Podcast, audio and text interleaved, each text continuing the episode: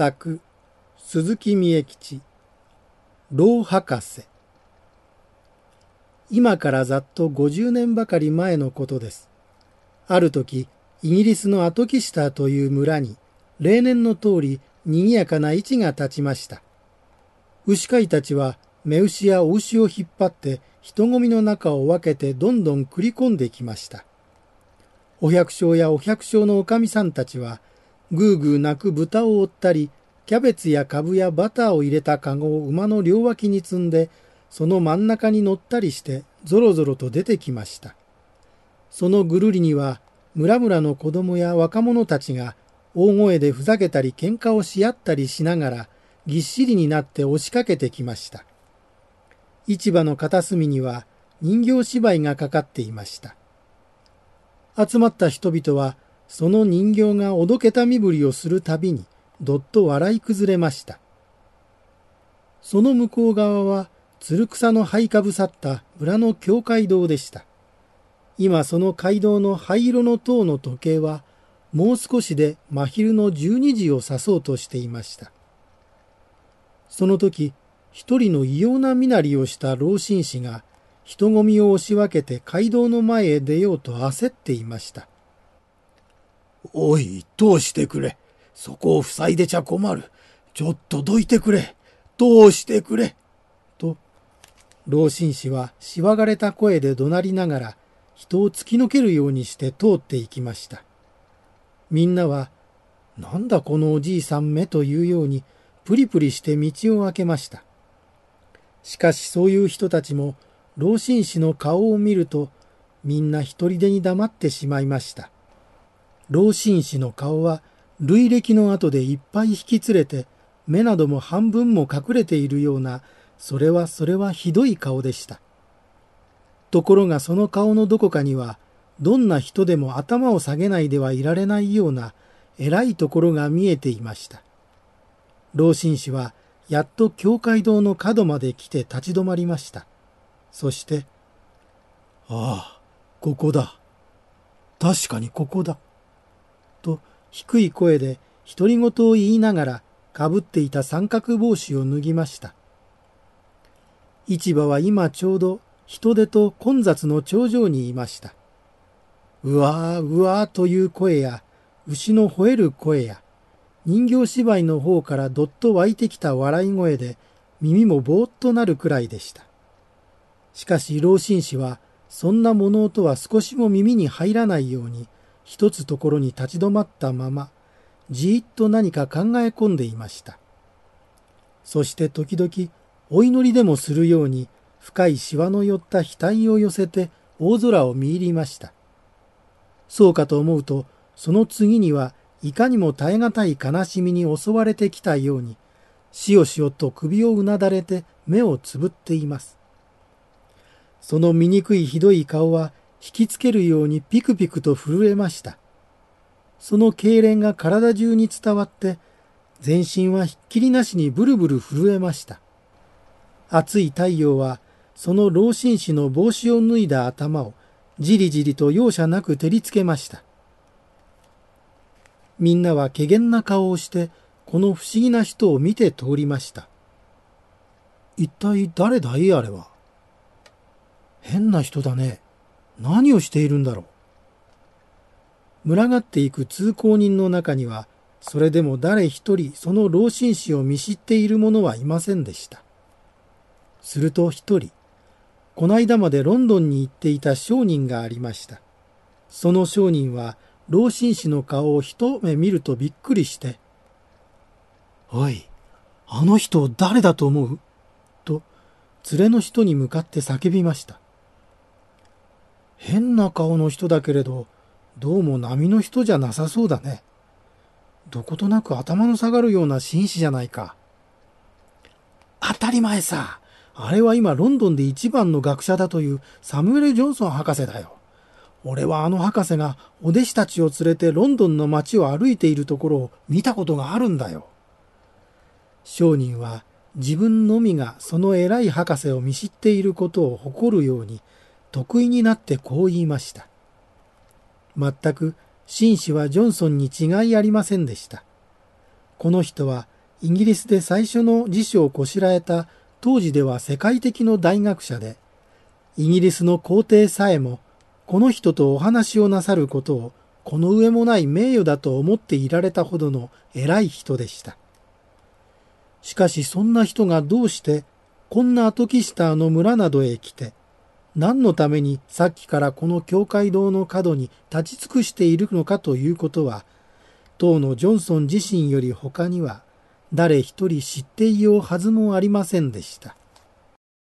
それというのは、ジョンソンは子供の時にこのアトキスターの直隣の町にいたのでした。お父さんはマイケル・ジョンソンといって、元はロンドンの大商人でしたが、あることで失敗して、今言った町へ引っ込んでしまいました。そして、近所の村々の縁日へ古本の露店を出して、やっとのことで家の人を養っておりました。マイケルは、その時にはもうかなりのおじいさんでいましたが、そんなに落ちぶれたために、がっかりしてしまって、なお急にどっと年を取ってしまいました。そして常から頭痛で苦しんでいたのが一層激しくなってきました。それでもおじいさんは始終とぼとぼと村々を回って家中の者のためにわずかな食べ代を稼いでこなければなりませんでした。ある日マイケルはちょうどこのアトキシターの位置の日に店を出しに出かけようとしました。ところがその朝はいつもより頭痛が激しくてめまいがしそうでした。それでマイケルは息子のサムに向かって、父さんは今日はこの通りでどうも出かけられそうもない。すまないがお前一つ代わりに言ってくれないか。いつも父さんがする通りにただ本を並べて晩さえしていればいいのだから、と頼みました。するとサムはたちまちぷっと頬を膨らましました。そして喉の奥でブツブツわけのわからない音を立てながら、しばらくふてくさって父さんの顔を見ていました。それから大きな声を出して、僕は嫌です。あんなところへ行って、そんな真似をするのは嫌です。と、吐き出すように言い放ちました。マイケルは、サムの強情なことをよく知っていました。たとえ鞭を振り上げたって、この子が一旦こうと言い出したことを押し曲げるようなことはできないのでした。しかしそれよりもおじいさんは第一もうこんな頑固な気の荒いサムを相手に叱り争う気力がありませんでした。それで仕方なしに苦しい病気をこらえてそのまま荷物を背負ってとぼとぼと隣村へ出て行きました。サムは不機嫌な顔をして窓際に立っていました。サムがそんなにして市場などへ出て行くのを拒んだのは、ただ普通の子の場合のように、父さんの言うことを聞かない子だというだけでなく、第一は自分の醜い顔を市場で大勢の人に見られるのが嫌だったのでした。本当にサムの顔と言ったら、それこそ何と例えていいかわからないくらい、ひどいものでした。顔中は累歴の跡がいっぱいこうばりつき、目なんかも半分潰れかけていて、ちょっと見るとめくらのようにさえ見えました。その累歴はまだいつまでも根が切れないで、そのために顔中は始終引きつけるようにピクピク震えていました。サムのお父さんは、サムのこの病気については、これまでどんなに手を尽くしてきたかわかりませんでした。世間では、累歴は王様のお手で撫でていただくと、必ず治るということを言い伝えていましたので、先に立派な商人でいた時には、小さなサムをわざわざ女王アンナのところへ連れて行って、女王のお手で撫でさすっていただきました。しかし、それでもとうとう何の効き目もありませんでした。サムは自分のそんな顔が恥ずかしい上に、またもう一つは汚い着物を着て人中へ出るのが嫌でした。そこへ持ってきて、サムは自分をどんな貴族の立派な子よりもずっと偉い子だという自尊心を持っていました。全くのところ、この点ではサムは仲間の子供たちからもペコペコされていました。毎日学校へ行くのにもサムは必ず三人の友達に誘ってもらって、その子たちの肩車に乗って大威張りで出ていくくらいでした。サムはこんな偉い人間が市場などへ行って露店に座るということは考えるだけでもたまらないことでした。今サムが窓から見るとお父さんがよちよちと歩いていく姿がやがて通りの向こうへ消えてしまいました。サムはこの時には心持ちが少しずつ折れてきて、もし私がもっときれいな着物を着ていたら、そしてこの顔がこんなに醜くなかったら、あとは我慢して代わりに行ってもよかったのだがと思いました。そう思いながら、サムは一人でにお父さんが市場の人混みの中でみんなの目につきやすいように工夫して、いろいろに本を並べているところを目に浮かべました。お父さんは前を通る人にいちいち呼びかけて、どうぞご覧ください。歌の本でも絵の本でもお話の本でも何でもあります。これは一番面白いお話の本です。と声を枯らして怒鳴るのです。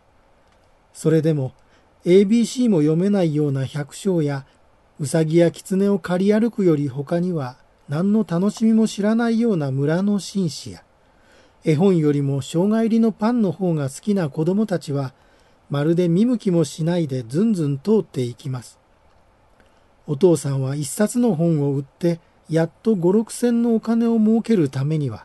ものの一時間ばかりも怒鳴り通しに怒鳴っていなければならないのでした。サムはそう思うと急にお父さんがかわいそうになってきました。台所ではお母さんが忙しそうにゴシゴシ働いていました。母さん、父さん今日はよっぽど苦しかったのでしょうか？とサムは聞きました。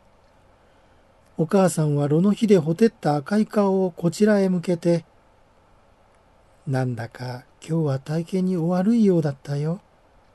こんな時にはお前を代わりにおやりになればいいのに。お前だってもう大きくなったから、喜んでお父さんのお手伝いをするでしょ。お父さんはお前のためにはこれまでどんなに辛い目をしてくださったかわからないのだからね。サムは決まり悪そうに黙ってうつむいておりました。するとまた、一人でに市場にいるお父さんの姿が目の前に見えてきました。市場には暑い太陽がじりじりと照りつけています。いろんなものがその光をキラキラと生かえして目もくらみそうです。とそのうちにぞろぞろと歩いていた人たちが一度に立ち止まってサムのお父さんの店の周りへたかりました。みんなびっくりしたように人の肩の上から覗き込んで、どうしたんだ？どうしたんだ？死んだのじゃないのか？と怒鳴りました。お父さんはとうとうめまいがしてぱったりと地べたへ倒れてしまっているのです。サムはそういうありさまを目に描くと思わず身震いをして、神様、お許しください。どうぞお許しください。と、涙ぐみながらお祈りをあげました。しかし神様は、まさかそれだけではお許しになるはずはありません。サムは、その時すぐに市場へ駆けつけて、みんなの真ん中でお父さんのお膝にすかって、お父様、サムが悪うございました。どうぞお許しください。と言ってお詫びをするのが本当でした。しかしサムにはとうとうそれができませんでした。日が暮れてからお父さんはよぼよぼと帰ってきました。そしてさもさも苦しかったように古い肘掛け椅子へぐったりと腰を下ろしました。サムはそのそばに小さくなって佇んでいました。でもお父さんはそれなりサムのことはちっとも叱らないで済ましました。そのサムが何十年の後には前に言ったような名誉ある大学者になったのです。老博士はその年になっても自分が小さなサムでいた時に着物や顔についてのつまらない恥ずかしさや自分のような偉い子が露店の立ち番をするのがたまらないというような間違った見え張りとのために、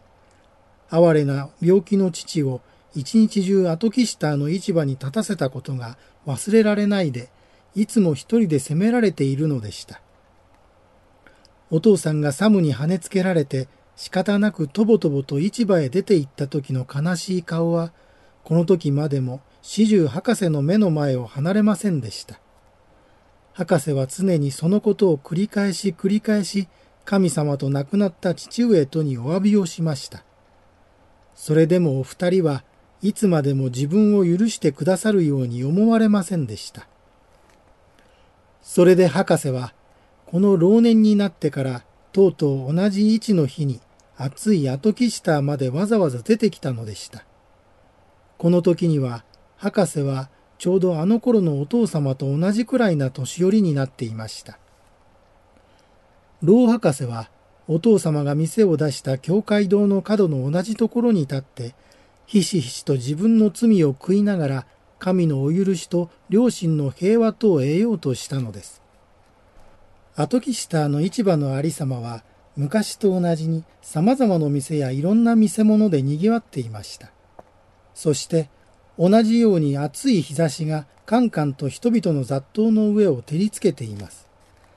老博士はその暑い日光の中にいつまでも立ち尽くして神様とお父さんとに繰り返し繰り返しお詫びをしました。そのうちに大空の一角には不意に黒い雲が湧いてきました。それがみるみるうちにだんだんと濃く広がってきたと思いますと、間もなくパラパラと大粒の雨が落ち出しました。市場に集まった人々は、と言って一度に空を見上げました。すると雨はなおなお大きくなって、しまいにはザーザーと土砂降りになってきました。みんなはたちまちびしょ濡れになり、泥をいっぱい跳ね上げられて、うわうわーと四方八方へ逃げ惑いました。しかし老博士だけは、その大雨にも泥にも気がつかないように、いつまでも同じところに立ってびしょびしょになって、繰り返し繰り返しお祈りをあげていました。